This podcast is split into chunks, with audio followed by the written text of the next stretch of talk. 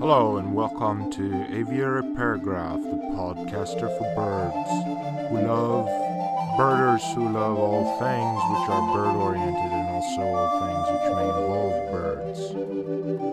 Aviary Paragraph is brought to you by Pacific Thought Foods and Borzoi Books.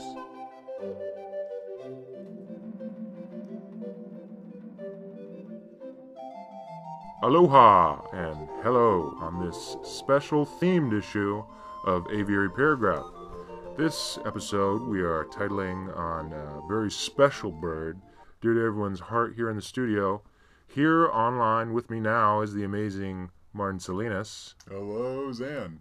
Hello, Martin, and we would love to start this episode with a theme revealed on this mystery show. We are now officially revealing for the first time the bird for this show. Drumroll, please.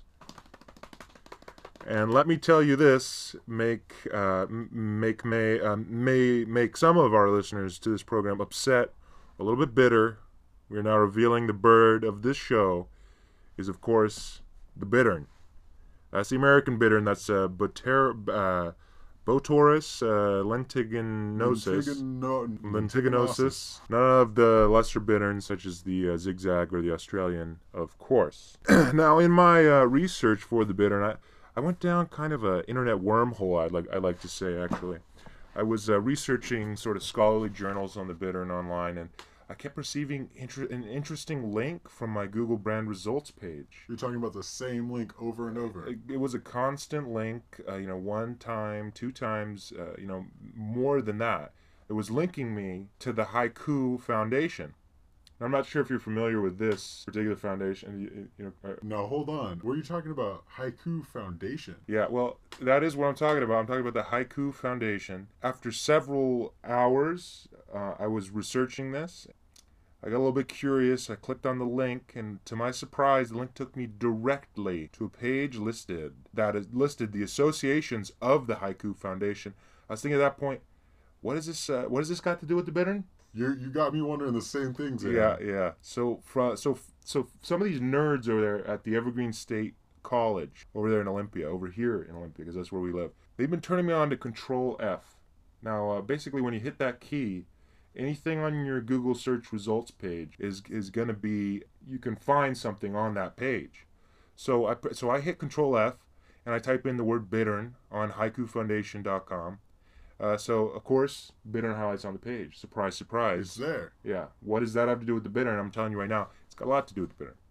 And uh, surprise, surprise, who shows up? John Barlow, the very same editor of the Haiku Foundation's calendar.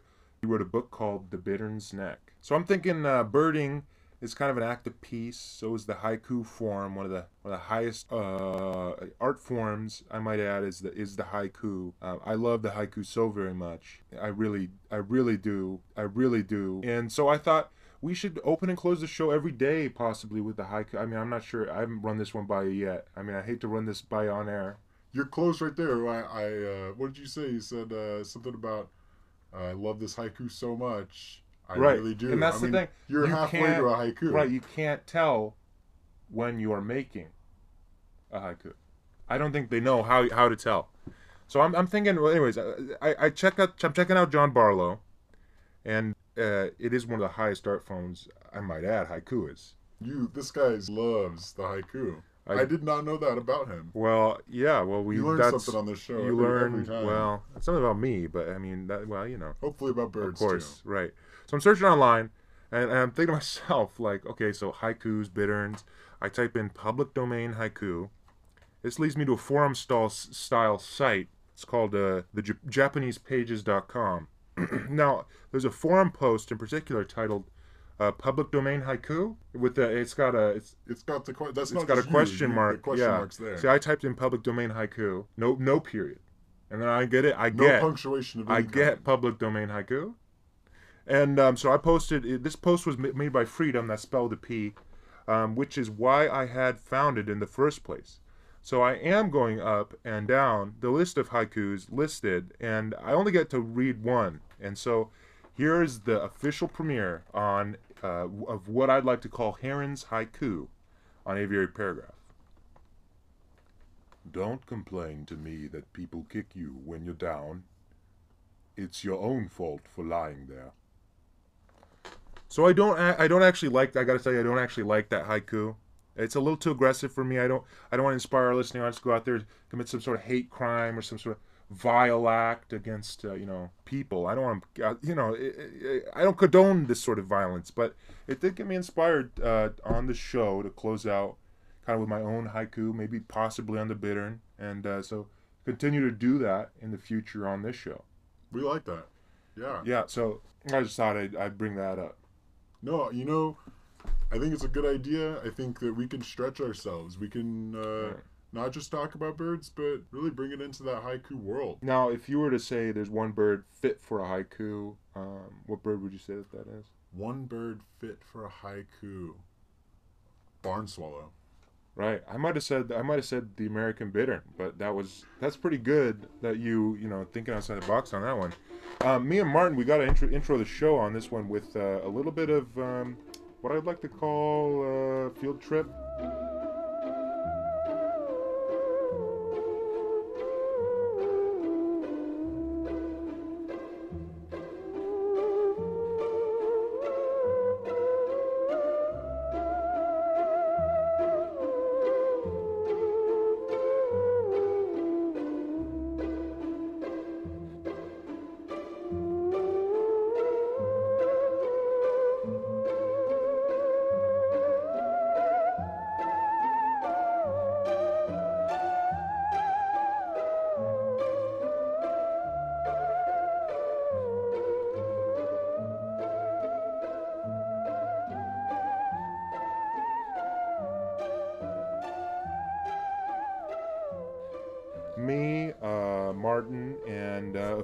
esteemed producer Anna Glover went out snowshoeing in search of a special bird. Gray jay. A gray jay. I don't know if anybody, everybody, everybody's heard the blue jay. This is the gray jay. This is the gray jay. They got no teams. Yeah. They got. uh I don't even think they're a state bird anywhere. All right. Do birds have teams? Have they established well, teams, teams in the birding world? I'm more thinking of uh, more like baseball. See, I've always heard of it a flocks, and then if you get crows, they're kind of a more of a violent bird. A murder? No, no, I don't. I don't do that. I don't appreciate that violence. No, I think the murder is the uh, uh, it's called a it's a plural noun. Right. A group. There are a lot of those interesting sort of uh, groups. A gaggle of geese. A gaggle of geese. Right. Right. So, how did you feel about that that uh, gray jay when you when you saw it? Yeah, I every time I see them, they're just these beautiful mountain birds. You know, they they somehow manage to make a life out there where you, you're kind of wondering where do you find all that food I got to tell you, well, my favorite part of the trip when we were snowshoeing, uh, Anna Glover, our producer, she's got a couple of cashews on her on her the forefront of her palm. She reaches her hand, and you get to see a couple of gray jays come down. And those gray jays love to just take a little nibble of that cashew and they're just munching it, uh, you know, digging away at that cashew. And I looked at it, I thought, wow, this is like, this is a little, uh, you know, too hot for TV. You know what I'm saying? That's why we do this podcast here. That's why we do this podcast. Now we probably got a lot of listeners at this point going, "Whoa, whoa, whoa!" Yeah. You got these guys over here at AP Aviary Paragraph. They're out there feeding wildlife. What's going on with that? That's a good point. You bring that up. You shouldn't feed any wildlife. I don't care what type of wild. We don't want you feeding any types of birds out there, unless they're in your, maybe birds in your backyard. I don't know. You know. Hey, what's your what's your thoughts on this, Martin? Yeah, I mean you got a bird feeder, right? You're you're providing the, the food there, you know, but you're not there. So the interesting thing with the gray jay, right? You disconnect yourself. Yeah. So it's you're not really uh, habituating the bird to the human necessarily. Kind of like that, that whole internet thing. So the so the gray jay now now that, that you know what it, you had a little bit more to say about the gray jay. Yeah. So the gray jay has a pretty interesting little life history.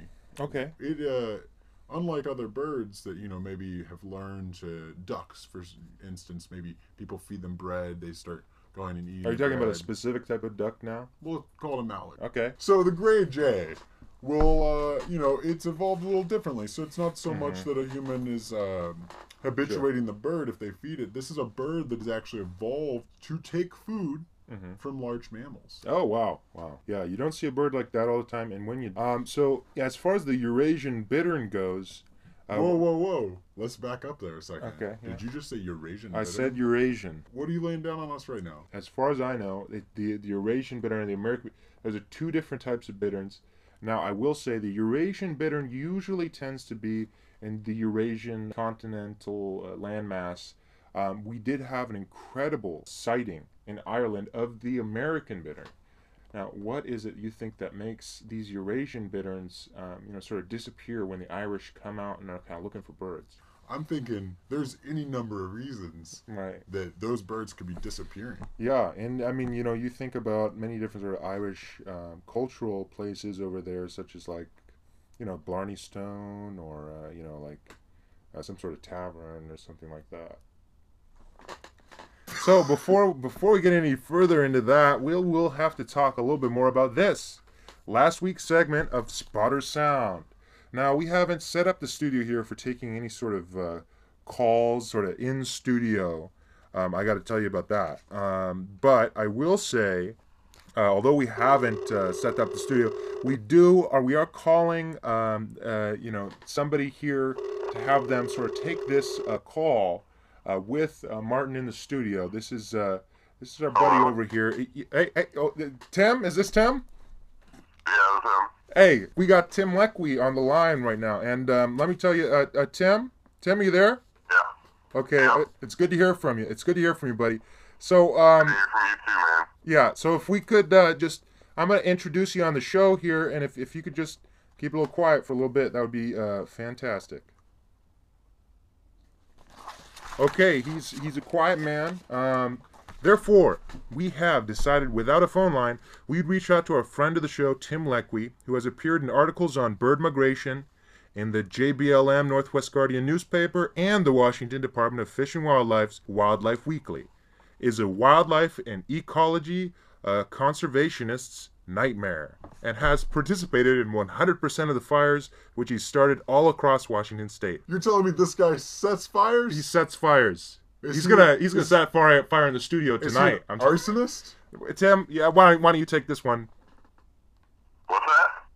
Why, why don't you take why don't you take this one from Martin? He said he said All right. So are you you set fires? You're an arsonist. Do I set fires for arsonists? you know what is the reason you're you're setting fires? We got to really. It seems like our, our guy Martin here didn't do his research. I'm actually I'm gonna have to I'm, you know, I'm gonna have to maybe talk to him about that. Uh, well, like, uh, do, why do I set fires for uh, my organization or, or just in, in general? Well, just uh, how about your okay? We'll we'll do this a double prong approach. First, your organization. Second, individually. All right. Well, as an organization, we we set fires to restore native habitat, remove invasive weed, and uh, just for all around benefit. Fire was a natural disturbance for thousands of years in Washington, and created a landscape uh, that was uh, dependent on that disturbance to function properly. And so we're just pretty much just trying to recreate that natural disturbance and try to figure out the most beneficial way to do it. So you're kind of you're kind of disturbing everything. Yeah, yeah, yeah. Uh, yeah, a natural form of uh, of disturbance. So like a uh, you know a, a flood would be a disturbance, or a uh, you know a volcano, or Or a you know, fire. Natural natural forms of uh, disturbance, and we you know nature needs that to to really to really thrive. Wow, uh, buddy, I got to tell you, I could hear you talk for hours, but we do have a time limit here on the show. Uh, now, personally, why why are you starting fires out there? Uh, the fires, you know, the oh, you mean uh, personally? Yeah, personally. Yeah. Let's let's hear the real Tim Leckwe. I just I just love to love to watch things burn. You know, I guess uh, you know there there is a, uh, a method behind the madness, but you know there I do like the madness part of it. That that's great to hear. I, lo- I, I love that sort of thinking and that sort of thought process and, and like where you're going with that, everything associated with it, kind of the way you feel. So we're gonna start you off here on Spotter Sound. Have you played the game before? Uh, I have not. This would be my first time. Okay, so uh, basically the way it goes is four sounds for you today. Uh, one that the, we didn't actually have the listening audience check out. And then the next three sounds are going to be first a bird sound, second a bird sound and another sound That's at the same time. at the same time, and then thirdly just another sound. Okay. So this first sound we're going to be playing for you. This is the one we had our listener audience guess. It's a little bit timely. Um, basically, uh, when you know, uh, say ding ding, then we'll uh, go to either you or Martin in the studio uh, as far as um, uh, telling us what that sound is. Are you ready? All right. Yeah, I'm ready. Okay, that's great, man. Uh, just give me one sec. I'm going to pull up this sound for you on Spotter Sound. Ding ding. You know what that is, Tim? Uh, ding ding. Uh, that is a uh, that is a turkey. Oh, that's that was that was great. That was great. Martin, what did what were you, what were you going to say? You know, I also was gonna say that that was a uh, wild turkey. Well, I gotta tell you, Martin did uh, say ding ding first. So, uh, Martin, that's one point for you on Spotter Sound. Or, uh, sorry, I mean, sorry, uh, Tim, that was one point for you on Spotter Sound. All right. So that's Tim in the lead with one point on Spotter Sound. This second sound we have for you guys out there. Okay, so here's that first sound. This is just a bird. As soon as you know, say ding ding. Or hey, you know what? For the heck of it, let's just say gobble gobble. All right. That's a double gobble. Okay. Are you ready? Yep. All right, here we go.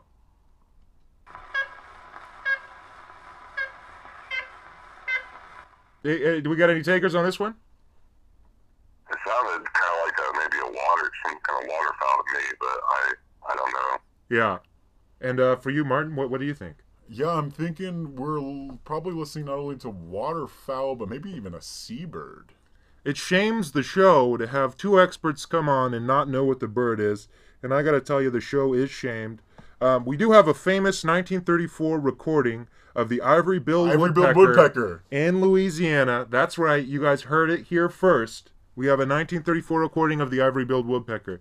Now, this thing's been in the news. Tim, have you heard about this? Yeah, I have heard about this. And Martin, uh, could you fill us in a little bit about it? Yeah, uh, ivory-billed woodpecker. You got a bird. There had been no recorded sightings in 60 years. The bird was thought to be extinct until one person in Arkansas reported a sighting of this bird. That immediately caught the attention of ornithologists worldwide. Bird lovers around the country began traveling, flocking to this wetland habitat where this ivory-billed woodpecker, supposed ivory-billed woodpecker, had been found. A number of other unconfirmed sightings came out, and uh, it ended up turning out that uh, the whole thing was a hoax. Okay, uh, now, Tim, uh, now what do you think on this one? Hoax or no hoax?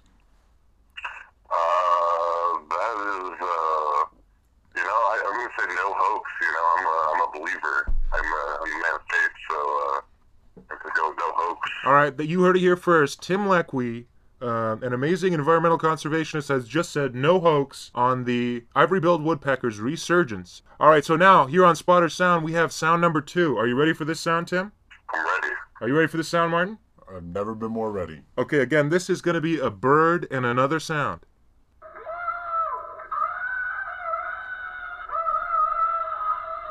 Hey, you're in a court, not in the woods, Tarzan. Cut it out. Come on out. Order in this court.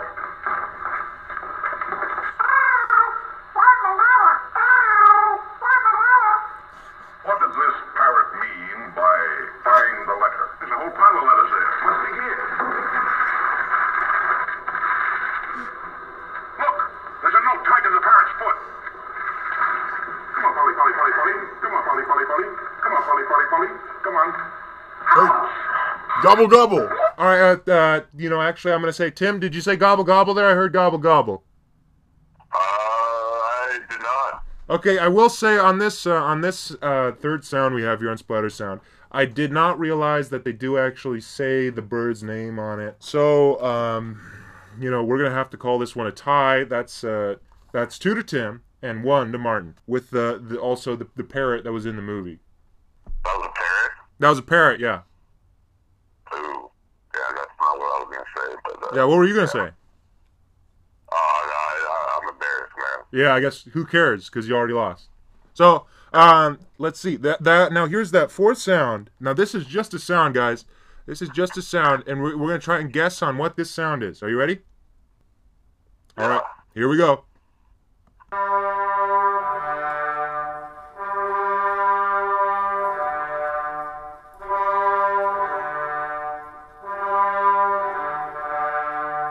Gobble gobble.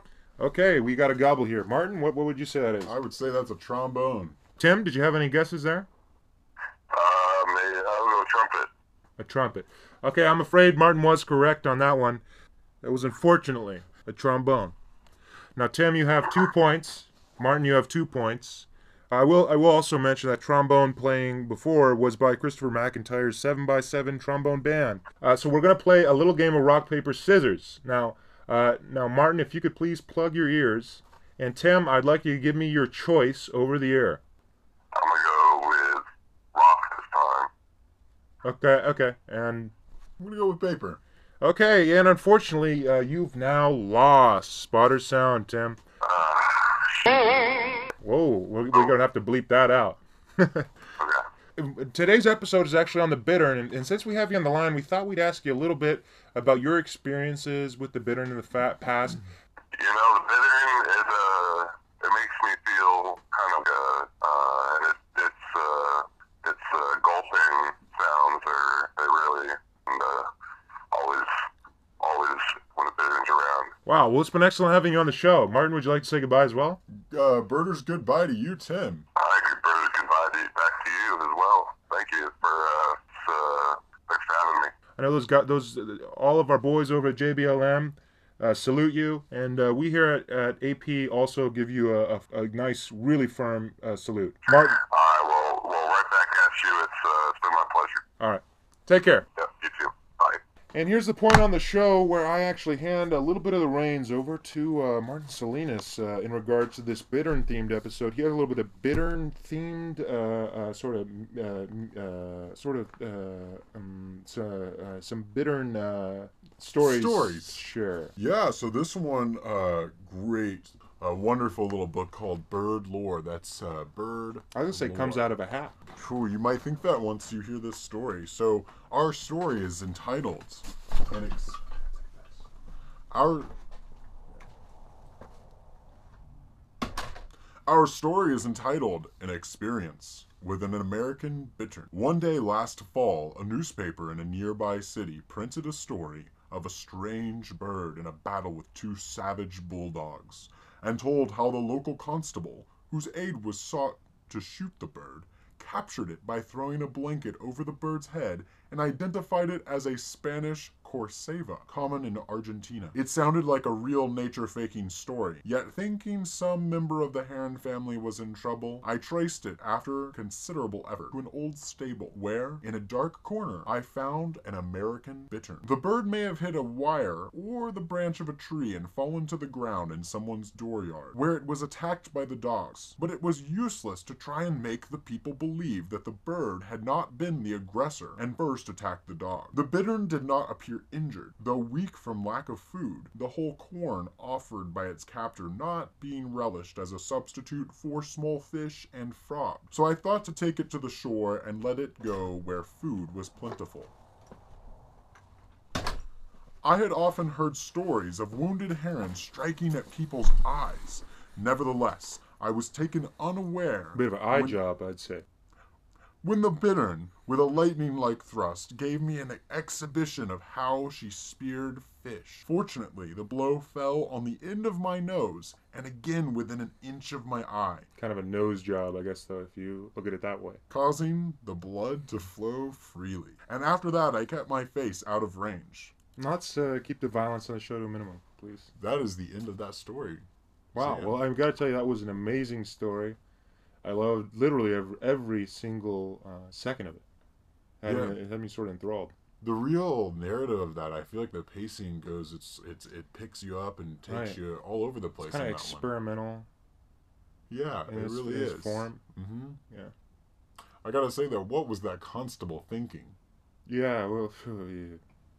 I don't know what he was thinking with all that stuff that he was, you know.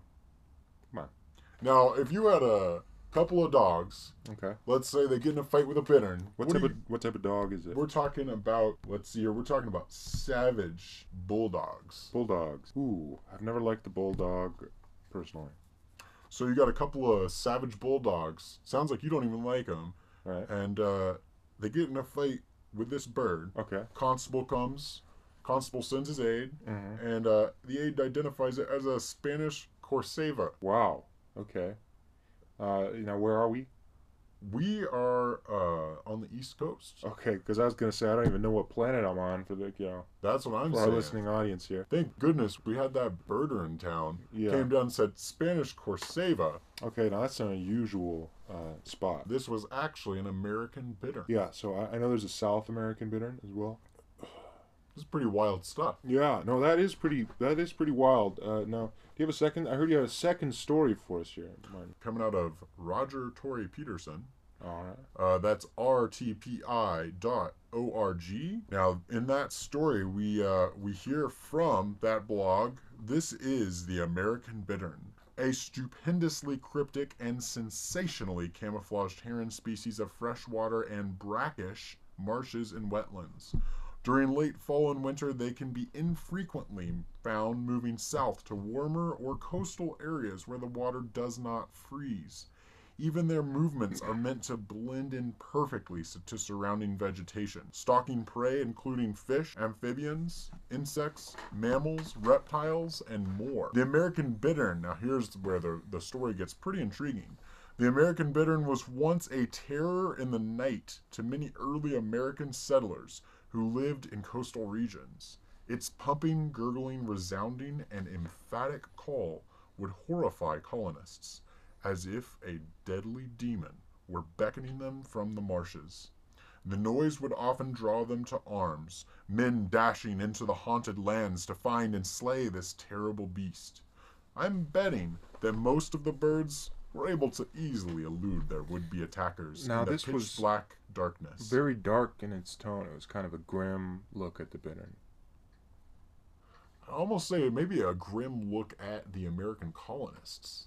Yeah, you know, they kind of um, were kind of sticklers when it came to you know sort of living by uh, you know Lord's Lord's word and all everything like that. City on a hill. Yeah, but um, you know it is kind of unusual. We were talking about it earlier, uh, how the bittern has kind of been a very reactionary bird in its tone. Yeah. How how do you react to that? Right. especially with its head, the way that it wobbles in the wind, and the way that um, the bittern's call sort of lengthens over time as you're listening to it. And you could be hearing that call from anywhere. The bird itself might be a mile Yeah. from where you're standing. Well, that's I didn't know that.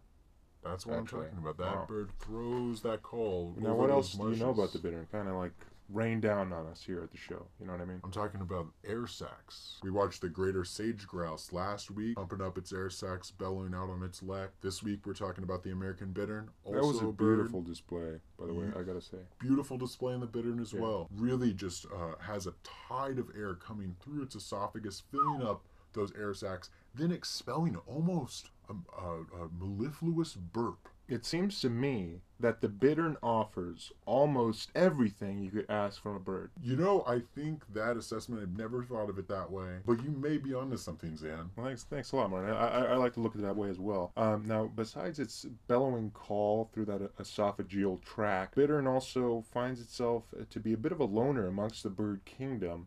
This is a bird that rarely, other than its very short breeding season, would be seen in a flock of its kind. This is a bird, a heron, that low walks. It's not an upright walker.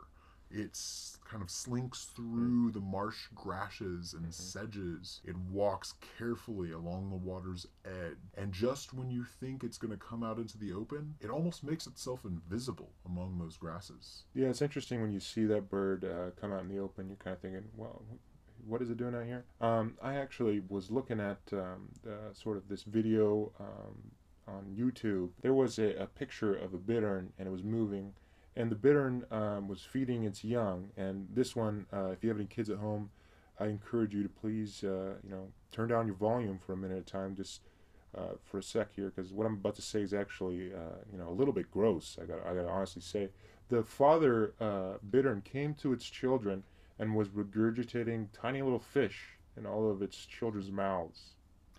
Now, it may be a surprise to You can turn your volume back up now. This may be a surprise to some of our listeners, but this is actually a common behavior among many birds. Their paternal instincts actually cause them to. A little bit gross, wouldn't you say? All right. Well, that was uh, that was our segment on the bittern for this show, uh, which is about the bittern. Um, our next uh, segment here is, of course, a very serious segment. I got to tell you. Do you like birds? Personally, Yeah, personally. I love birds. That's good to hear because um, actually, this next uh, segment, we're going to talk about something that all birders will love if they're losing their hearing. There's a big caveat there. If they're losing their hearing, you heard. Now, neither of us, um, as far as I know, have substantial hearing loss. Uh, What's and- that, Zan?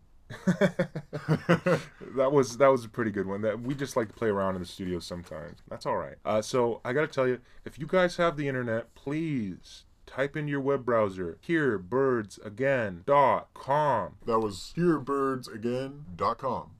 Now there is a little gadget available for our um, maybe our older folks out there, maybe our younger folks out there. Uh, really depends on what your age is. Uh, it's called the Song Finder. It's a bird uh, song finder. Um, it's also a digital hearing aid that uh, you know uh, you can use. Wow. Uh, so what owners have to say on the website? Gerald Book loves it. Joe O'Connell, he thinks it's the best thing he's ever purchased. He's better than sliced bread to this guy. Uh, here we got Thomas Peterson. He's ecstatic about it. Gene Her- Herzberg, he thinks it's nothing short of miraculous. Chuck Fulmer, he's can't believe we invented it. Fits neatly in the shirt pocket. I gotta tell you, this thing, it just sits right on your ears. He lets you hear those high frequency bird calls and those low frequency bird calls. Kind of when that bird hits that high note and that low note. I can't tell you how many times in I've been out personally with some of the older birders. They just don't have that same frequency range. Right. So I'll be standing there, I'll be hearing a, a variety of warbler mm-hmm. species. They're clueless. And is that uncomfortable for them? You know, the moment when they realize what I'm doing, yeah, I think they feel a little uncomfortable. Clearly, uh, these are not users of this pretty fantastic product, as far as I can tell. Yeah, the song finder, I gotta say, it's it's probably a comfort issue as well for our older birders. If you want to be comfortable around younger birders who are spotting more sounds than you are, if you have this hearing aid in, you're gonna spot just as many sounds as them, if not more. There are reports, unverified reports, that you may hear more at a higher level of birds out there today. Wow. So you're kind of, this is taking it to that you're a bionic birder. With, a uh, bit of a bionic birder, if I, if I don't say so myself, which you said. Now, if you look at the traditional mo- uh, solutions to amplification aids, you know they're ridiculous. You got to check out Hearbirds again because if you This check is out, a great website. I'm is- looking at this picture here. you know, we're gonna we're gonna actually our cover for this show is is a picture available on uh, hearbirdsagain.com. It shows you one of those old school bird, uh, bird amplification aids. And this guy we're looking at, you you can pretty much for those listeners out there, uh, not around a computer, we got a guy. He's uh, he's he's got his head leaning into this apparatus. Some sort of contraption, I'd say. it makes it look like a man with elephant's ears, Yeah, it's it's kind of a like a kind satellite, of a silly a looking satellite device. disc, Yeah, uh, split in half, Kinda- placed on the side of his noggin. yeah. He's he kind of looks like uh, sort of a silly, uh, sort of a silly guy, you know. Um, but if you don't want to look like a silly guy, you will find the Song Finder um, as a frequency shifting solution, as said on their site. Found hearing loss, uh, you know, moderate hearing loss, um, normal hearing. Works for everybody, pretty much. A one out of ten, Martin. Now, what would you give it? Maybe I'd have to go with uh, two. a two. Uh, that's that's not exactly your best um, rating. Now, what what why is that? That kind of intrigues me when you say ten out of two. Yeah, you know, with a product like this, uh, It's not for everybody. it's not. Wait for a minute, I just I just got that. It's not for Yeah. everybody. Okay, wow. Yeah, no, I kind of I kind of understand you there now. Could you go into that a little bit more though, for the people who don't understand that? You know, I'm thinking this is a great product, Yeah. But uh, am I thinking this thing is gonna be selling millions of units every day? Right.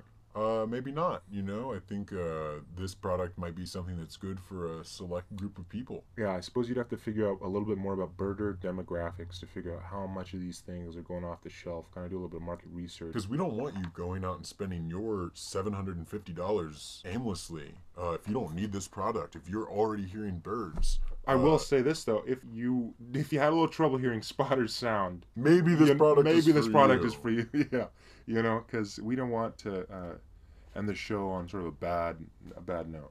In fact, if you have any trouble hearing this, then maybe this product is for you. So that is going to be uh, towards the end of this episode. Um, now, Martin, did you have anything else to leave our listening audience with? Yeah, I would just say uh, I know that the American bittern for many people uh, definitely can be a nemesis bird. Now, Zan, are you familiar with this idea of a nemesis bird? I gotta say, I'm not, but I like it. So, birders out there in the bird sphere, many of them will find that they have a nemesis bird. Mm-hmm. I'm a bird- guessing starling for a lot of them. Mm, not quite starling. You're close, but let's take it down to the basics here. The real Yeah. a nemesis bird is a bird that you maybe have planned two, three, four, six trip, or you're going out to seek out that bird, and you go out Right. and you don't see it, and you get a phone call from your birding buddies. Now, are these birds diurnal? they could be diurnal, they could be nocturnal. Your Okay. nemesis bird all depends on your situation. If you have maybe a night job, then you're you more likely probably have a nemesis bird that's a nocturnal bird. You're saying. Maybe, yeah, you you've you gone out to try and find it. You took work off, but you couldn't find it. Your buddy calls you up. Fifteen minutes later, says, "I just saw the bird. A bird that just constantly seems to elude you and you only. The bittern is that bird for so many birders out there. Wow. So I just challenge you: if it's your nemesis bird, friend, don't give up. Go out there, find that bittern. We're rooting for you, and we're giving you a big salute over here at Aviary Paragraph. That's AP. We, you know, we salute you so much. Now, I would uh, just like to said I'd like to end this show on a little uh, sort of a poetic note. You could you could call it. It's uh, a haiku I've come up with uh, regarding the bittern.